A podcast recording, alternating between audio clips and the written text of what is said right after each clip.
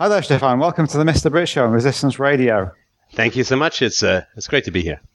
Excellent. Great to have, have you here tonight, man. How's it doing over there in Canada? Uh, you know, it's uh, it's a beautiful, beautiful day after a ridiculously long, hard winter and a very, very rainy spring.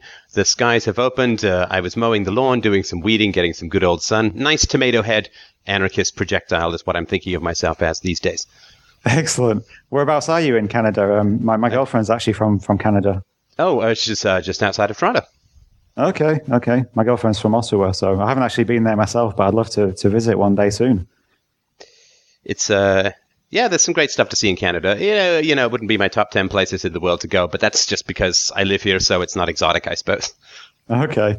But you were actually born in, in England, I believe. In fact, I was when born I first... in Ireland, my friend. Oh, okay. But you grew up in England, is that right? I was born in Ireland. Uh, I grew up in England and uh, came to Canada when I was uh, 11 or 12, something like that. Spent a little bit of time in South Africa, and then I went to theater school and tried to lose my accent, which is why I get at least once a week an email saying, "Where the hell are you from, man? I cannot place your accent." It's because it's a tour of the colonies tried to be scrubbed away. That's all I can say. okay, so you all, all over the place, basically. Yeah. so um, I don't know whether you heard my introduction there, uh, Stefan, but basically, what I'd like to do tonight is just for you to kind of introduce people to your anarchic ideas because as I said, you know, there are lots of people who listen to Resistance Radio who maybe haven't explored anarchy. And I recently read your book, Everyday Anarchy, which I thought was a very good introduction to the subject. Thank so you. we're not going to be getting into anything, you know, too deep and complex tonight. But I think this is a good opportunity to lay out the basics. Right, right. Uh, see state grow See deficit grow. See economy collapse. Oh, sorry. Maybe just we won't do follow the bouncing ball. But okay, look, a very a very brief introduction to anarchy is the first introduction you need is um, don't be too scared of the word. It's you know it's a word that's got a lot of flies attached to it, though uh, it really shouldn't. Uh, anarchy is is simply a universal acceptance and application of the non-aggression principle. That's all it is. That's all it fundamentally is. The initiation of force is immoral and you can use uh, force against someone who's running at you with a chainsaw or about to drop a piano on your head. If you're in a Looney Tunes cartoon, you can use force to prevent that. But the initiation of the use of force is immoral. If we accept that basic kindergarten principle, don't hit, don't steal, don't punch, don't push, then the consequences of that are enormous. In the same way, scientifically, if you accept that the speed of light is constant, then massive uh, understandings flow from that simple basic premise. If you accept that the sun is the center of the solar system rather than orbits the earth, things fall into place. Things make sense. And in the same way, in the field of, of philosophy and politics, we need to get out of the chaos of the everyday. You know, all of the push and pull and frustration of the today's headlines and tomorrow's headlines, and they did this, and they're now allowing cops to enter your homes without a warrant, and blah blah. We have to pull all the way back from that. Look at it from a big philosophical high tower, high peak. You have to really reorganize your thinking when society is going seriously awry. And you start with a clean slate. Like anybody who wants to make any fundamental change starts with a clean slate. All men are created equal. Pretty good clean slate. We should not initiate the use of force, uh, and that is a universal statement. So what you get from that is the illegitimacy of states, of governments, because governments, by not even an anarchic definition, but any standard definition, governments are individuals who have the moral obligation to initiate the use of force in a particular geographical area. They can initiate the use of force in taxation, in regulation, in compulsory attendance laws for children. Uh, to go to school, or at least to go to government schools, which is a true misuse of the word schools. Uh, they can print currency at will. They can indebt future generations. They can throw anybody in jail who competes with what they want to have a monopoly on. And this is fundamentally immoral. It would be immoral if you did it. It would be immoral if I did it. And it's immoral if people in a dome shaped building do it as well. So this is where society is just getting more and more uh, awful and problematic and ridiculous and destructive. Is that the more violence you allow in society, just like the more violence you allow in your life, the worse society gets, the worse your life gets. So we have to re-establish a commitment to the non-aggression principle, extend it to all people, and look for alternatives to solving so- social problems other than, hey, let's give a small group of guys all the weapons in the world and have them throw anyone who disagrees with them fundamentally in jail, and boy, won't that solve everything in the world. Well, of course it doesn't, and we're seeing the evidence of that as time marches forward. Absolutely. And so why do you think it is that the very word anarchy has such you know negative connotations and associations. If you mention the word anarchy, people imagine you know black clad youths firebombing shops and things like that. Um, I mean, I, have raised the, the, you know I've raised the, the, the, subject myself with with family, and uh, the reaction you know wasn't too positive to be quite honest. So why why has that happened? Well, look, I mean, Anarchy has a long and noble tradition in Western thought. It's just suppressed. Of course it's suppressed. I mean, why would the rulers want to talk about a society without rulers? I mean, that doesn't make any mm. sense. That's like some wife abuser talking about feminism. It's just not going to happen. Mm. So, I mean, Tolkien was an anarchist. Chomsky is an anarchist. Um, uh, Tolstoy was an anarchist. Uh, Kropotkin and, and lots and lots of, of course, Russia with all of its oppressive rules uh, has been a ripe, fertile ground for anarchy since, since day one.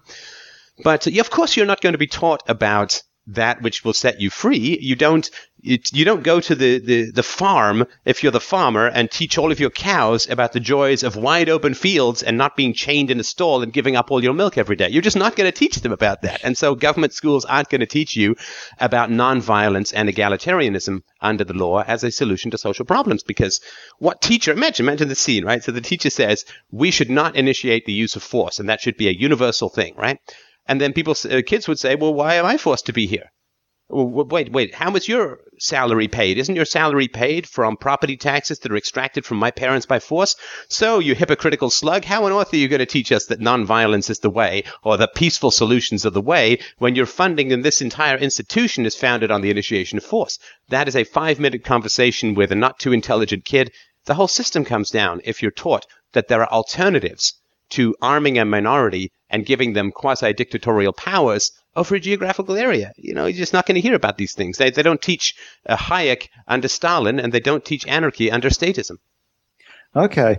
So maybe let's go back a little bit more into your past and when did you start, you know, discussing and thinking about anarchic ideas. Maybe you can talk us through the, the development of your own personal politics. Oh, that's embarrassing, man. It was ridiculously late and I had no excuse whatsoever. Uh, look, I, I was, um, uh, you know, your your standard libertarian objectivist minarchist since you know the usual. I read The Fountainhead when I was 16 and uh, then dove into that whole world. But I hadn't read anything to do with anarchism. I hadn't read any any Rothbard or, or any of these sorts of people. I hadn't read anything about it, and I'd read, of course, the rather contemptuous and frankly idiotic dismissal of anarchism by uh, Ayn Rand.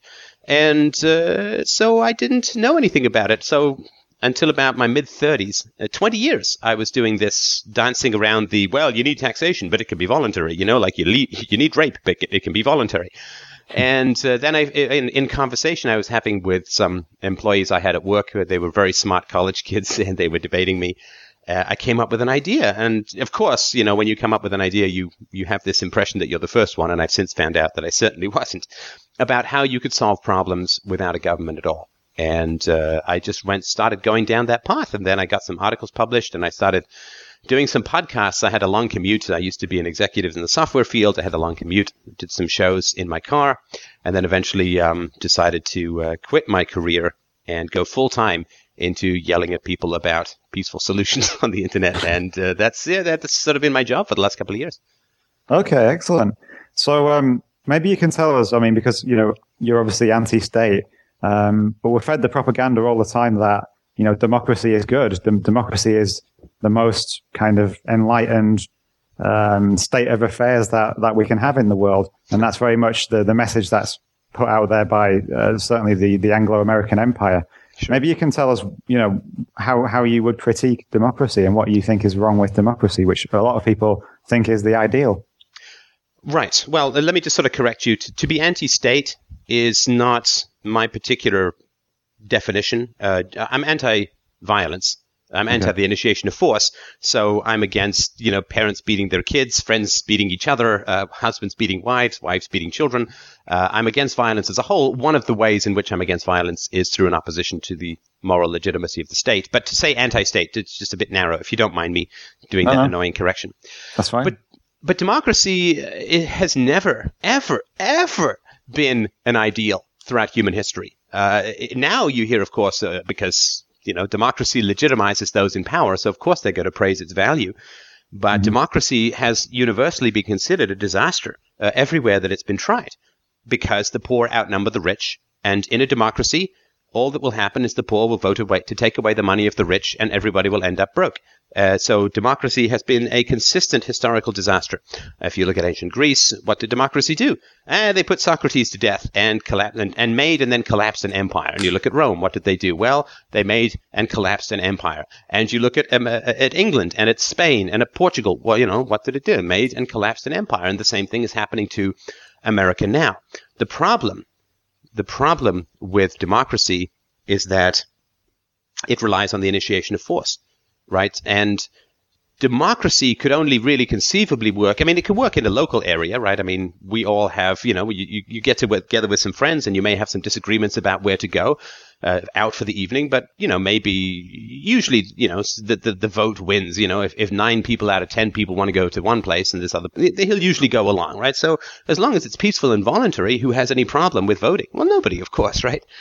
Um, and this happens, of course, in, in companies. You, you may get a vote for, you know, from the shareholders uh, for a particular policy. Uh, at a board level, you may vote in a CEO or a CFO or whatever.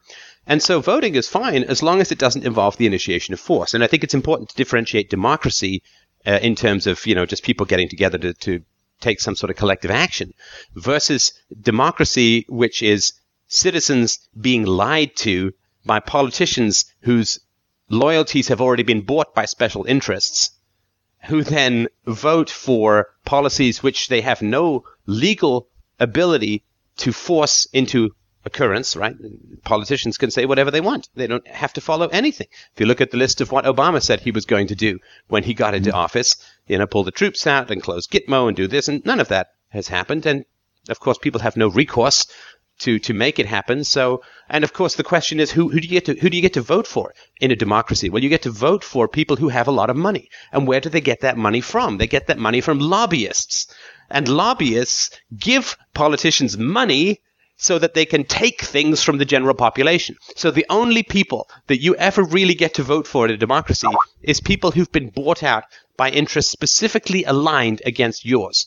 And so it is a completely suicidal thing to do morally and economically. Uh, it's it's a complete predatory system, and uh, it it always ends up with the anybody who has any scrap of money in the society being fed into the more of special interest groups, uh, massive debt, because of course you can't bribe citizens with their own money. You have to borrow it from the future. You have to borrow it from foreigners so people get the illusion that they're getting $3 worth of services for every dollar they pay in taxes because the $2 is borrowed or printed through uh, creating inflation and so on. So yeah, democracy is just a complete mess because it is an inverted pyramid resting at, at its tip on the bottom on the initiation of the use of force or, or fraud, which is, of course, uh, counterfeit currency that everybody, all these governments print, as well as uh, indebting the future generations. You can't do that as an individual. I mean, if, if I die, my credit card debt doesn't go to my daughter, but you can do this with states because of these monstrous laws that they have. So yeah, democracy is always and forever a complete catastrophe. And that's why, and everybody knows that, which is why governments have to take over education as soon as they can and begin promoting democracy through endless propaganda as some sort of panacea and wonderful thing.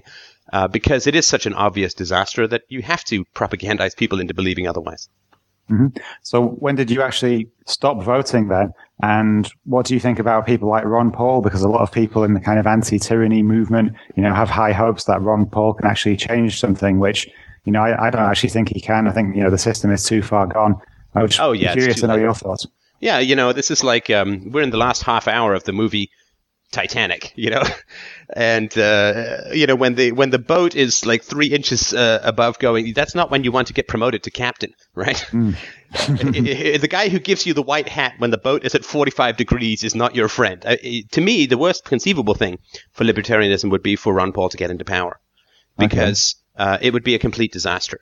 Because the system is too is too far gone. Uh, but but what everybody would remember, of course, is hey, you know what happened when the last libertarian president got in was there was a huge economic collapse, right? They they wouldn't know that he'd been handed this dying beast that was impossible to revive. All that they would remember is libertarianism equals government checks bouncing and riots in the streets and and all of this sort of stuff, and uh, you know a depression that lasted for 20 years or whatever is going to happen next.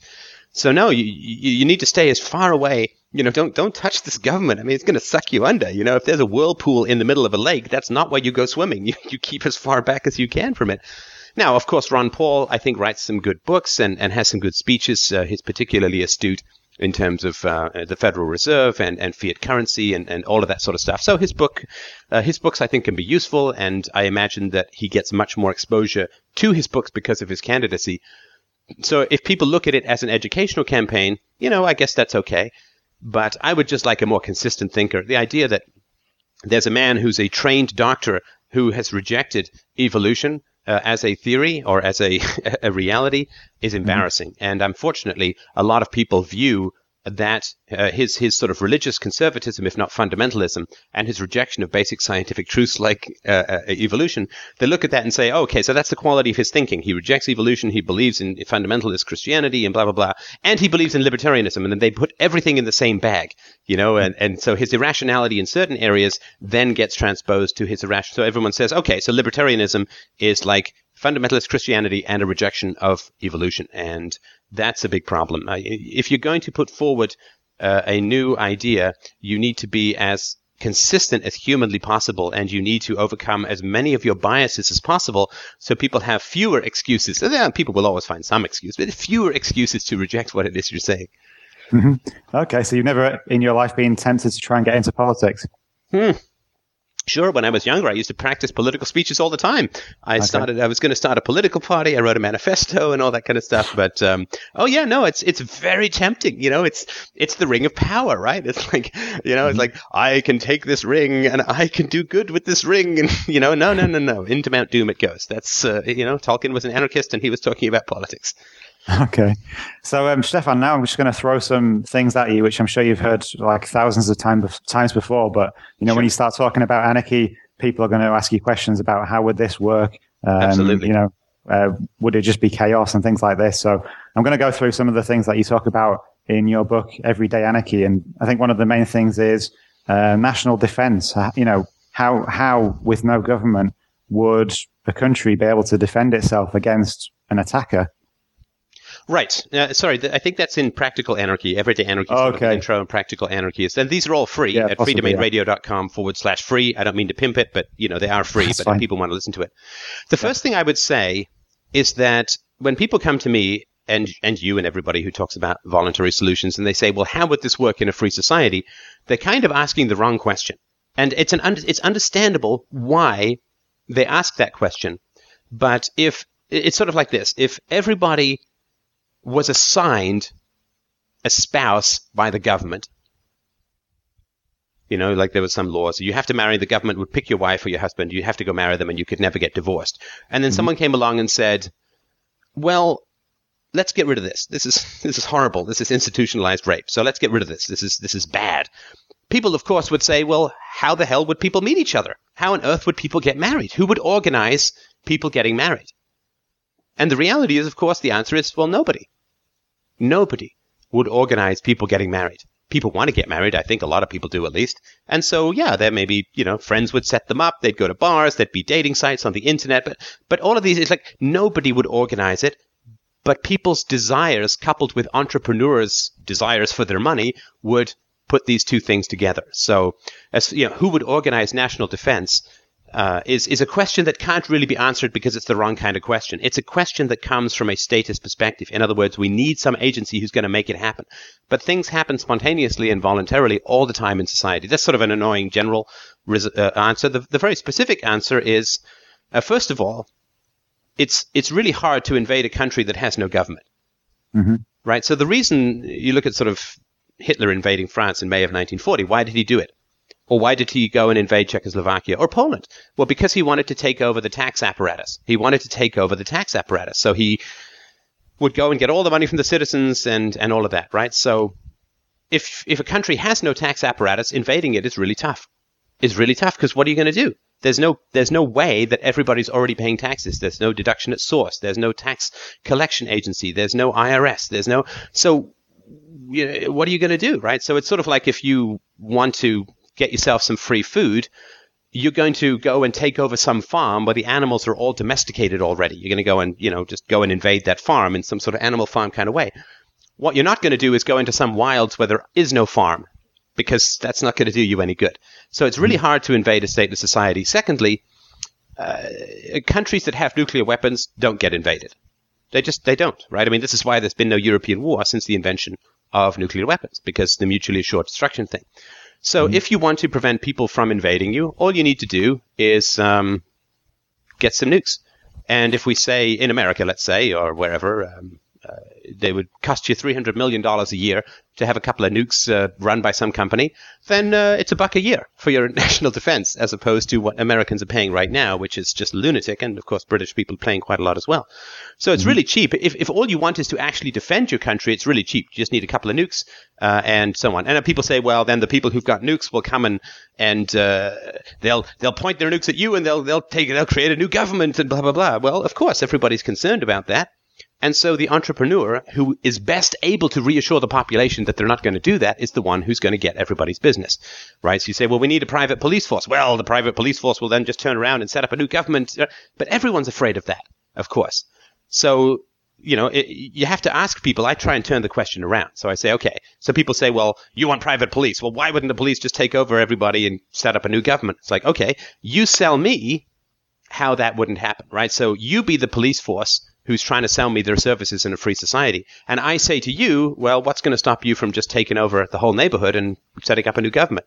And then you have to answer that question. There's lots of ways people can answer it. You know, you can say, okay, well, um, I'm going to put uh, $50 million in a bank account, and anybody who finds that I'm plotting to take over a neighborhood uh, will get that money. Uh, and so you just set up a reward system or you set up some sort of independent auditing, auditing system to make sure you're not accumulating more weapons than you need or anything like that. Uh, or if you know if you arrest someone unjustly, uh, you will pay them hundred thousand dollars, or you know, there's lots of different ways that you can set things up to reassure people.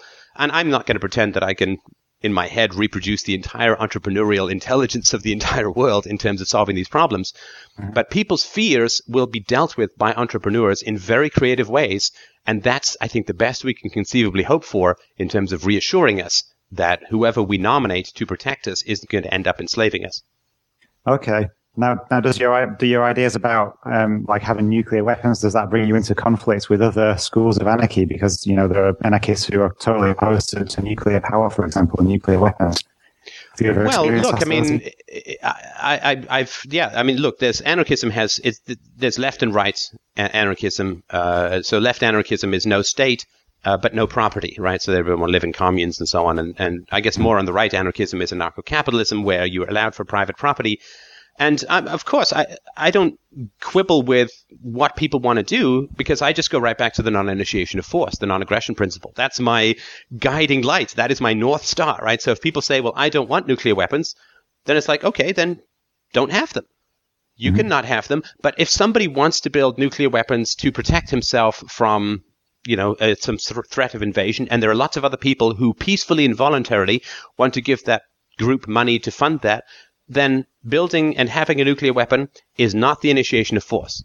You know, mm-hmm. I know it's scary, but it's still not the initiation of force. And so, uh, if people say, well, I don't want it, then my answer is, okay, well, make your case to people. If, if you can come up with a cheaper and better way, look, people don't want nuclear weapons. No, nobody wants weapons. Weapons are an overhead. Weapons are like an alarm system in your car. You only have it because pe- people might steal it. It's a stupid overhead to have.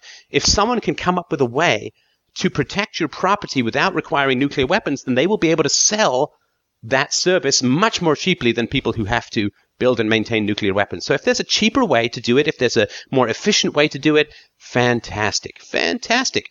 Furthermore, if you don't have weapons in a stateless society, or at least you don't have government weapons or some sort of big national defense weapons, then it's also less valuable to invade you, right? I mean, the reason Hitler went into Czechoslovakia was for the Skoda armaments factories, which were the, one of the biggest producers of armaments uh, in Europe at the time.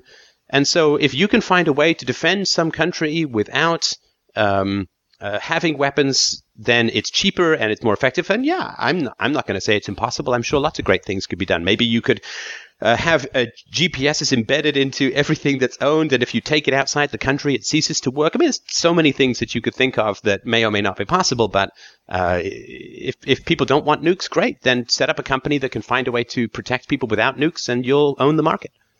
Okay. And in terms of uh, self-defense, you're very much, you know, in favor of people having the right to bear arms, I believe. Sure. Yeah. Look, having a gun is not the initiation of force. Again, it just comes right back to that that issue. Mm-hmm. Having having a gun is not the initiation of force. I will say this though, um, that the current state of humanity is pretty hysterical and pretty frightened and pretty aggressive. And we are that way for a number of reasons. I don't think it's human nature uh, at, all. Human nature is, you know, 90% of people's personalities uh, uh, derive from their experiences in, in their society and uh, in their families. So right now, people are kind of jumpy and people are kind of skittish and people are kind of aggressive, right? Just, you know, look at comments on the internet for anything that's anywhere posted, right? You suck! You're terrible! yeah. I can't believe you! Right? And you'll see them when we post this uh, for sure, right? And so I have no problem with people owning weapons. Of course, it's not the initiation of force to own a weapon. But I will say this we will not achieve a free society until people calm the hell down a little bit, until people are a little bit less aggressive. And that's going to, I think that's a multi generational change. We need more peaceful parenting. We need uh, less confining and indoctrinating schools. We need a whole bunch of things to occur. So by the time we have a free society, there will be almost no criminals. Right, mm-hmm. criminals mm-hmm. are produced uh, through through child abuse and through uh, uh, uh, the governmental abuses like the war on drugs and and and welfare programs and so on. All of these things breed uh, breed criminals. Uh, by the time we have a stateless society, by the time we actually have a free, peaceful society, there will be so few criminals around. It'd be less than 1% of what we have now. The only people who will be criminals will be people who have a brain tumor that, that harms their personality or people who get struck by lightning and their brains get fried or they have some mental illness that we don't know about. Uh, and they, they may then become violent, but that's more like an epileptic attack than some sort of conscious evil thing. So by the mm-hmm. time we have a free society, I don't think there's going to be much point having a gun. Having a gun in the future would be like having a cannon now. I mean, I guess you could if you're a collector, but what's the point? Because, you know, okay. we're not being invaded by pirate ships anymore. Okay. That's interesting. So you, you pretty much agree with the, the Zeitgeist movement and the Venus Project in terms of, um, you know, why, why criminals are, are made. Uh, because I know you had a to and fro with, with Peter Joseph recently. Uh, with one of his representatives, and you know, I don't okay. mean to, I certainly don't mean to lay claim to any sort of precedent, but I've been talking about this stuff for at least five or six years, so I'd like to okay. think that they agree with me, but uh, maybe I agree with them too. But look, and I've, you know, for people who are more curious about this, I have a whole series with with interviews, uh, which people can find. It. It's it's all free. FDRURL.com forward slash BIB. It's a series called The Bomb in the Brain, which goes into the science and medicine behind the formation of the criminal personality and what factors go into to drive it. Uh, criminality is, is very, is one of the easiest problems in the world to solve in terms of the practicalities. Uh, you just have to not aggress against children and you end up with nonviolent children, right? Children is, if a, if a child is not aggressed against, the odds of that child growing up to be a criminal is about the same as if the child is never exposed to Mandarin, the child growing up speaking fluent Mandarin. It's just not going to happen. Violence is a language that we teach our children through aggression, and then it bounces back and it physically changes the brain. You end up with a larger amygdala, a larger fight or flight response, uh, a smaller neofrontal cortex, which is your inhibition, which which has you defer gratification and resist the impulse to violence. So you physically change the brain of children by by aggressing or or abusing them. And uh, we're not going to have a free society until children grow up without those pressures and without that resulting brain trauma that is really criminality. I'm not saying people don't have any responsibility. Of course, there's still a choice, but we have to stop stacking the odds so much against kids uh, in society, uh, and that's how we get a freer world. I don't think there's any other way. And how long do you think that could take? I mean, you said you know generations. Uh, could oh, we sure, be yeah. talking hundreds of years, or I mean, how long? Well, uh, I think you know, the, the, the great tragedy is there's very strong arguments to say that, that child rearing is going the wrong way at the moment. Uh, and the reason for that, of course, is there's this terrible, terrible tragedy uh, about the family. The family has just been eviscerated over the last few generations because, you know, governments have funded some pretty radical feminist groups. The radical feminist groups have convinced women that working is good and staying home with kids is not as good. And so a bunch of uh, huge amounts of women have gone out into the workforce for two reasons. One, of course, there's an ideological drive to do it. And the second is, of course, as women have gone into the workforce, what's happened? Well, taxes have gone up, right? Mm-hmm. So where one worker, usually a man, could sustain uh, a three kid family with a house and a car uh, quite comfortably in the 50s and 60s, now you need uh, two parents working because taxes have gone up. So governments funded groups which convinced women to go into the marketplace. That way they could be taxed, right? Mm. Uh, and so all that's happened is now women have been sucked into the marketplace because the taxation is so high. And so a lot of kids are going into daycare. Uh, daycare is not great for kids, not great for kids, particularly younger kids. Uh, younger kids uh, who are in daycare for more than 20 hours a week experience exactly the same symptoms as those who are completely abandoned by their like maternal abandonment. They experience maternal abandonment, which is catastrophic for bonding, for maturity, for empathy, for all of these kinds of good things. So you know, parenting's kind of going, I think, in the wrong way, in that we're kind of farming our kids out like 18th century French aristocrats to mm-hmm. to these collective agencies to raise them. And you can't. I mean, I'm a stay-at-home dad with my daughter, so I know the difference. I mean, and I also worked in a daycare, and I've seen the difference. It, uh, daycare is just Lord of the Flies. Mean, all you're doing is managing stuff. You can't really have any personal relationships with the kids. So. Mm-hmm. Parenting's going in the wrong way. If we can make parenting, if we can turn it around, and if people can really commit to staying home with their kids for the first couple of years, then we can make a huge difference. But social change, you know, it, to expect it in less than 60 to 80 years, uh, you know, things like ending slavery or the gaining of the rights of economic equality and political equality for women uh, or, or for blacks or other minorities, I mean, they all took between 100 to 150 years. I think we can move it faster now, but uh, it is multi-generational because well, for the reasons I sort of stated earlier. So I think, it, you know, we need to be patient. Politics is this short-term solution that leads nowhere. I think we really need to start uh, with personal relationships uh, more so than with political ones. Okay. Now we'll have to just uh, get some more specific answers off you, you know, because if you if you mention anarchy, people do ask about the education of the the poor and um, you know how are the old and the sick going to be taken care of. Maybe you can just you know uh, answer answer those points. Um, right. Okay. Like well, so um, let's just talk about education. Mm-hmm. Uh, so when people say, well, how will the poor be educated in a free society? What they're assuming is that the poor are being educated now.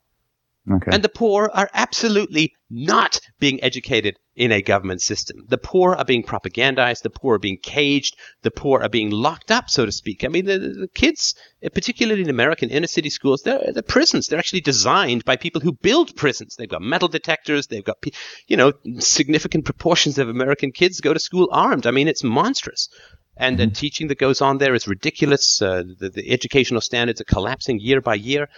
And if you compare that to what was going on before government schools came into America in the mid 19th century, you had a mm-hmm. literacy rate. You had a literacy rate in pre-government school America of over 93 or 94 percent and this is significant literacy. This is like reading Thomas Paine. Uh, this is reading Alexis de Tocqueville. This is reading Moby Dick kind of literacy. Not mm-hmm. I can read half a cereal box while sitting on the crapper literacy, which is what we're talking about now. So mm-hmm. the poor were being very well educated, very well educated prior to the institution of government schools. Uh, since the institution of government schools, and you can see this as a line going straight down on the graph, literacy rates have declined consistently uh, to the point now where significant portions of the United States population. I'm not sure what it is in England, but they are uh, functionally illiterate. Functionally illiterate. Can't complete a job application. 10, 20, mm-hmm. 25% of people can't complete a job application. Can't read simple instructions uh, for medicine. Can't. I mean, they're illiterate. So it's not like, well, how will the poor be educated? How will we maintain the standards of education that government schools have? Lord, I hope we don't. I hope that we, okay. I hope that we vastly surpass them. But look, mm-hmm. people want their kids to be educated. And uh, most parents want their kids to be educated and to have a great life and so on. So, you know, people will provide that. And there's lots of innovative solutions for that. There was, in England, there was a, a Lancaster system of education in the 19th century that in constant dollars, right? So in today's dollars, for uh, two semesters of education, which was a school year, cost the equivalent of 40 to $50. And the, the way they did that was that the, the, the teacher would teach the elder kids, and then the elder kids would offer their tutoring services to the younger kids who would then offer them to the younger kids. So it was a cascade. So everybody became a teacher except for the very new kids. And it was very, very cheap. Uh, and it was very, very effective. I mean, literacy rates that came out of that were fantastic. And mm-hmm. this is just one example. This so you know right now in the U.S. it's twelve to sixteen thousand dollars to cage these kids in these violent quasi prisons and teach them nothing and propagandize everything, whereas for forty or fifty bucks you could get a great education where you not only learn, but you learn how to teach, which is also one of the best ways of figuring out whether somebody knows it, right? If you, if you really want to know something, you figure out whether you can teach it or not. So this is just some examples throughout history, um, but um, uh, yeah, I mean, we, we, we, we need to get the, the boot of the state off the brains of the kids to release them to, to learn things as well. I mean, there's no need for these compulsory education things for, for 14 or 15 years. I mean, it's crazy. Okay.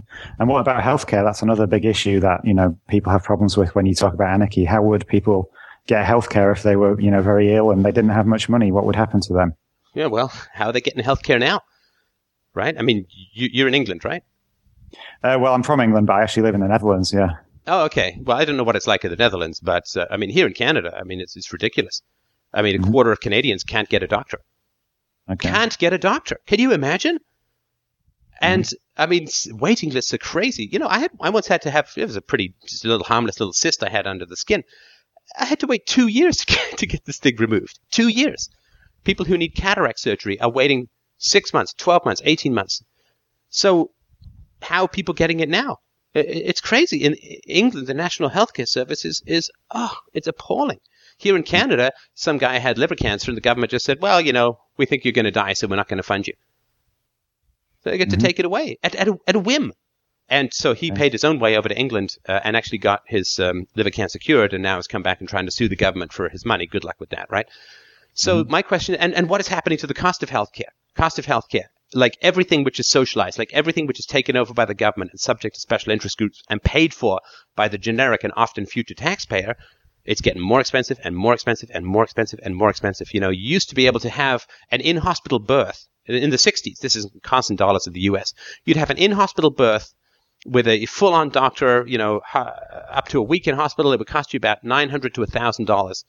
Now, how much does it cost? Tens of thousands of dollars because the prices just keep going up. And people say, well, it's because of technology. No, no, no. Technology makes things cheaper. Technology makes things cheaper. Uh, if you look at your computer, I mean, what can you buy now compared to five years ago for the same money? So. Uh, you know, it's, and it's not sustainable, right? So the poor, what's going to happen to the poor when we run out of money? You know, when England runs out of money, when I'm sure the Netherlands runs out of EU because they all getting drained to Portugal, yeah, Ireland, sure. Greece, and Spain, what is going to happen in Canada when we can't pay our bills anymore?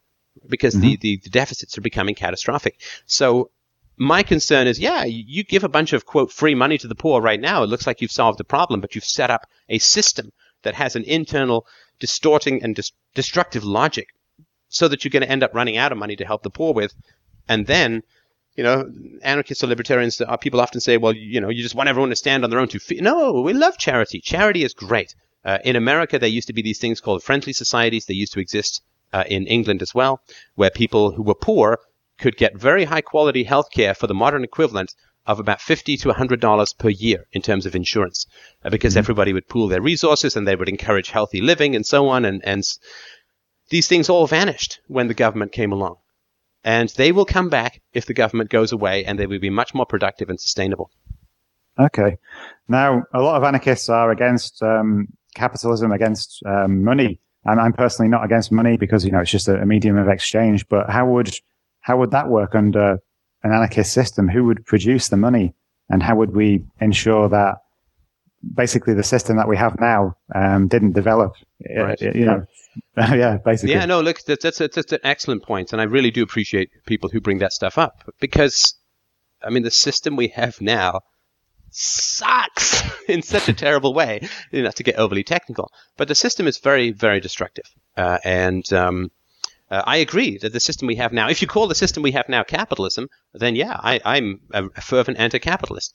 I don't think there's anything wrong with property rights. If people want to voluntarily create money to exchange goods, fantastic. I think that's great. See, money, money's just another good or service. Money is like a couch or a car. It's just some way of making things more efficient. You know, if you want to try and sit without a couch, your knees are going to get kind of tired.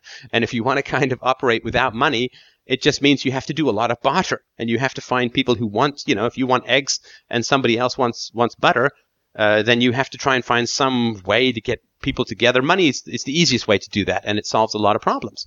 Mm-hmm. But money can be produced in a free society. Money historically has been produced in a free society. In 19th century America, banks issued promissory notes and they were exchangeable for gold and they exchanged with each other and there were, you know, a number of different currencies and, um, they all changed. They all were able, you were able to exchange them and so on. There were people who did that uh, for a living.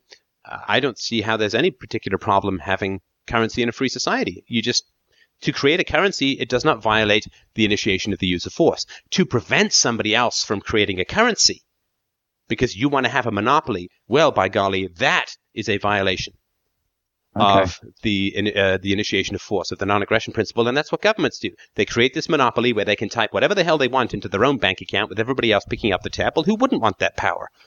And they ban anybody else from trying to create. Some guy in the U.S. Um, created something called the Liberty Dollar, and he was trying to substitute it for the U.S. currency. I think he got 10 years in jail. Mm-hmm. And they, they confiscated everything. So, uh, yeah, money, you know, look at Bitcoin, right? Some, it's a private peer-to-peer currency that's been developed, and uh, I, people can come up with whatever they want. They just can't point guns in people's faces to get stuff done. That's really all it comes down to. Mm-hmm.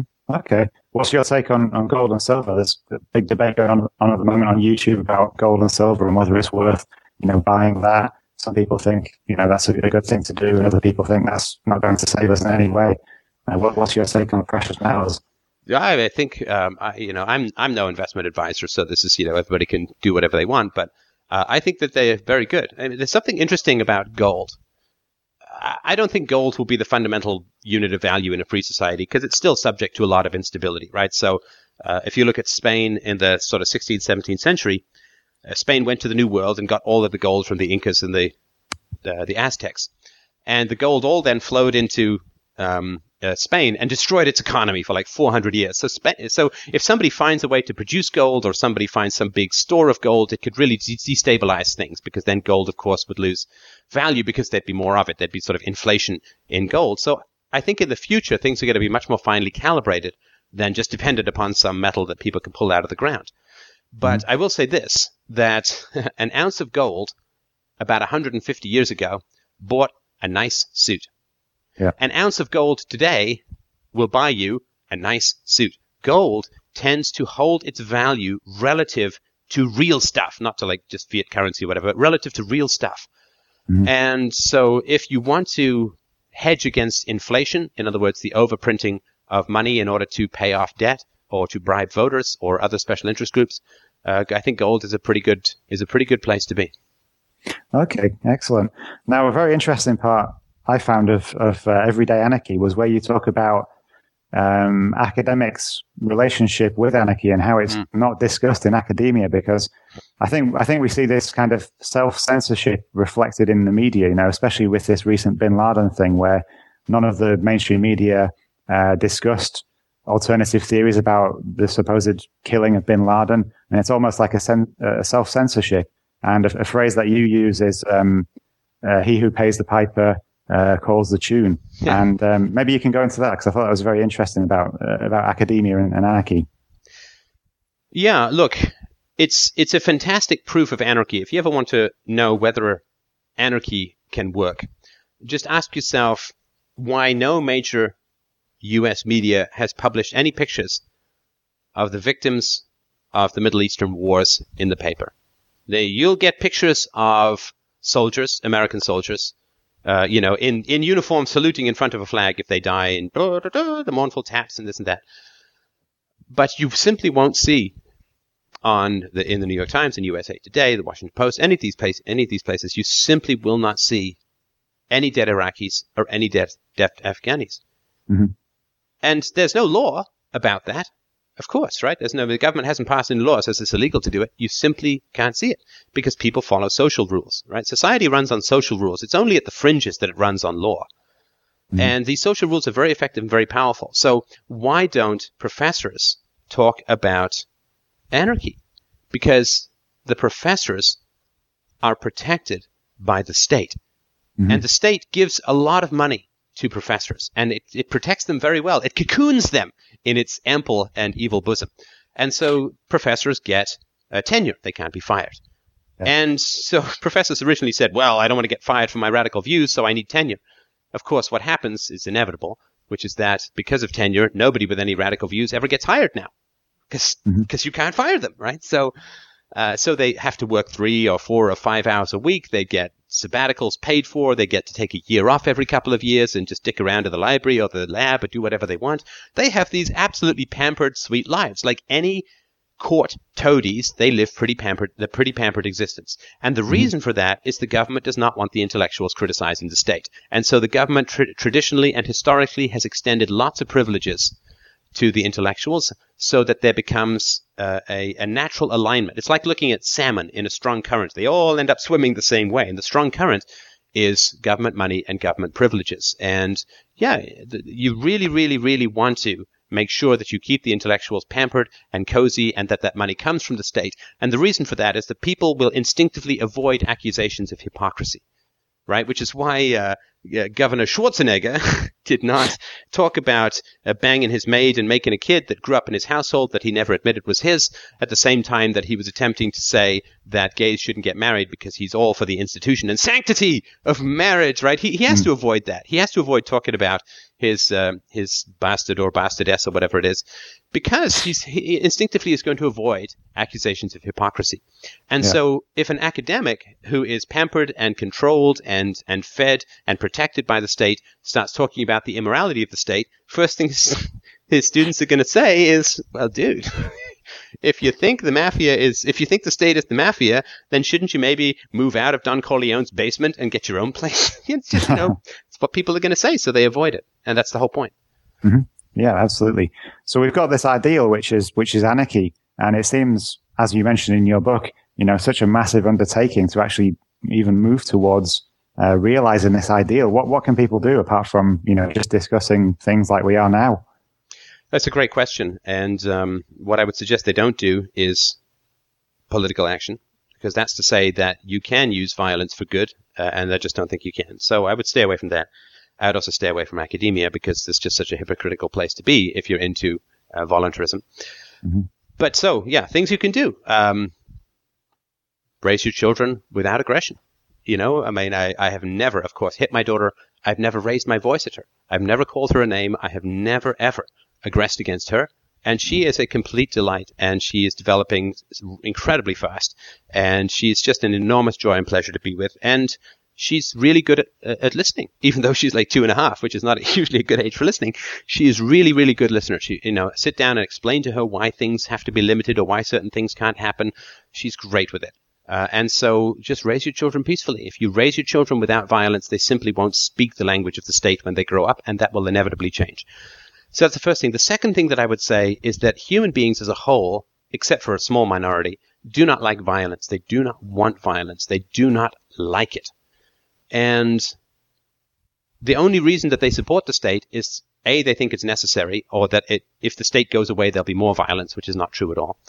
And, and secondly, because the violence is abstracted, right? You get a check from the government, you're like, woohoo, you know, free money, even though you know it's, you know, partly your taxes or whatever.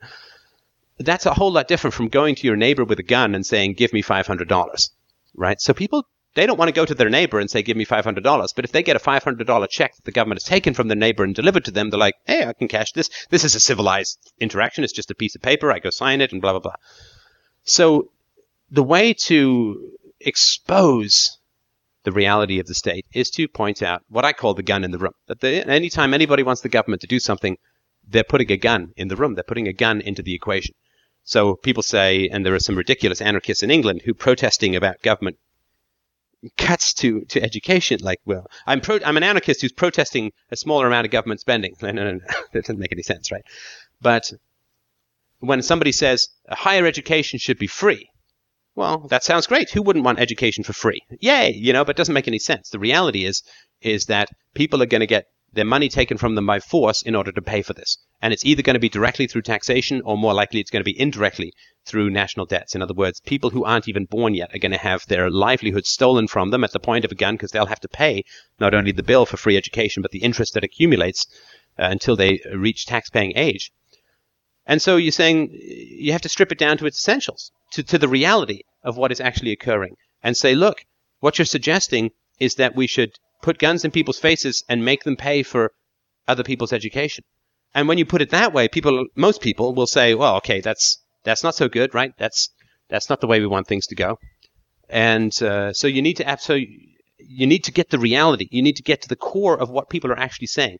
Nobody can argue against free education I mean, it's just such a to argue against. It's like arguing against free healthcare. Who wouldn't want free healthcare? It's a great thing, but mm-hmm. that's not the reality of what's being proposed. What's being proposed is the initiation of the use of force, the initiation of the use of violence or fraud or theft in the case of intergenerational indebtedness through the state. And once you start pointing out the reality of what people are proposing, and you take it out of the propagandistic language of everything is free, then people are like, oh, okay, well, I guess I don't want people to have guns pushed in their faces, have their money taken to pay for education. There's probably going to be a better way, but I don't like the violence. So you have to keep pointing out the violence and get out of the language of propaganda and to the re- language of, of the reality of what people are proposing. Mm-hmm. Okay, excellent, Stefan. We're coming to the end of the show now, so I'd like to thank you very much for joining me on uh, on the Mr. Brit Show. It's been a great chat. And before you go, I'd like you to tell people where they can find you and where they can download your your excellent ebooks, which are free. Oh yeah, absolutely, and, and I really appreciate it. I'm sorry it wasn't more of a conversation, but I know you wanted like the the roadmap and all, so I'm sorry we didn't get more of a back and forth. Perhaps next time. But yeah, if people want to go, uh, Freedomain Radio uh, is the largest and most popular philosophy show in the world. I dare say throughout history, but mostly because of the technology. Uh, we've had like I think close to 30 million downloads now, five or six million uh, video views. Uh, you can go to freedomainradio.com uh, F R E E D O M A I N, radio.com. There are free books, there are free podcasts. I do a call in show uh, every Sunday at 2 p.m. Eastern Standard Time. You can just drop in, drop into the Freedomain Radio chat room to be included. And uh, I'm on Adam versus the Man, uh, which is a television show uh, every week, and uh, other forms of media. So I really do appreciate people who come by. You can take everything as free. Uh, if you like it, uh, the show does support itself, or I eat through voluntary donations. So if people wanted to help out that way, that's much appreciated. Excellent. Great stuff, uh, Stefan. And I'll also upload this interview to YouTube, so I'll, I'll pass that on to you. So thanks very so much. much. I appreciate it. It was really enjoyable. Thank you. Great talk. Thanks very much, man. Bye. Take Bye. it easy.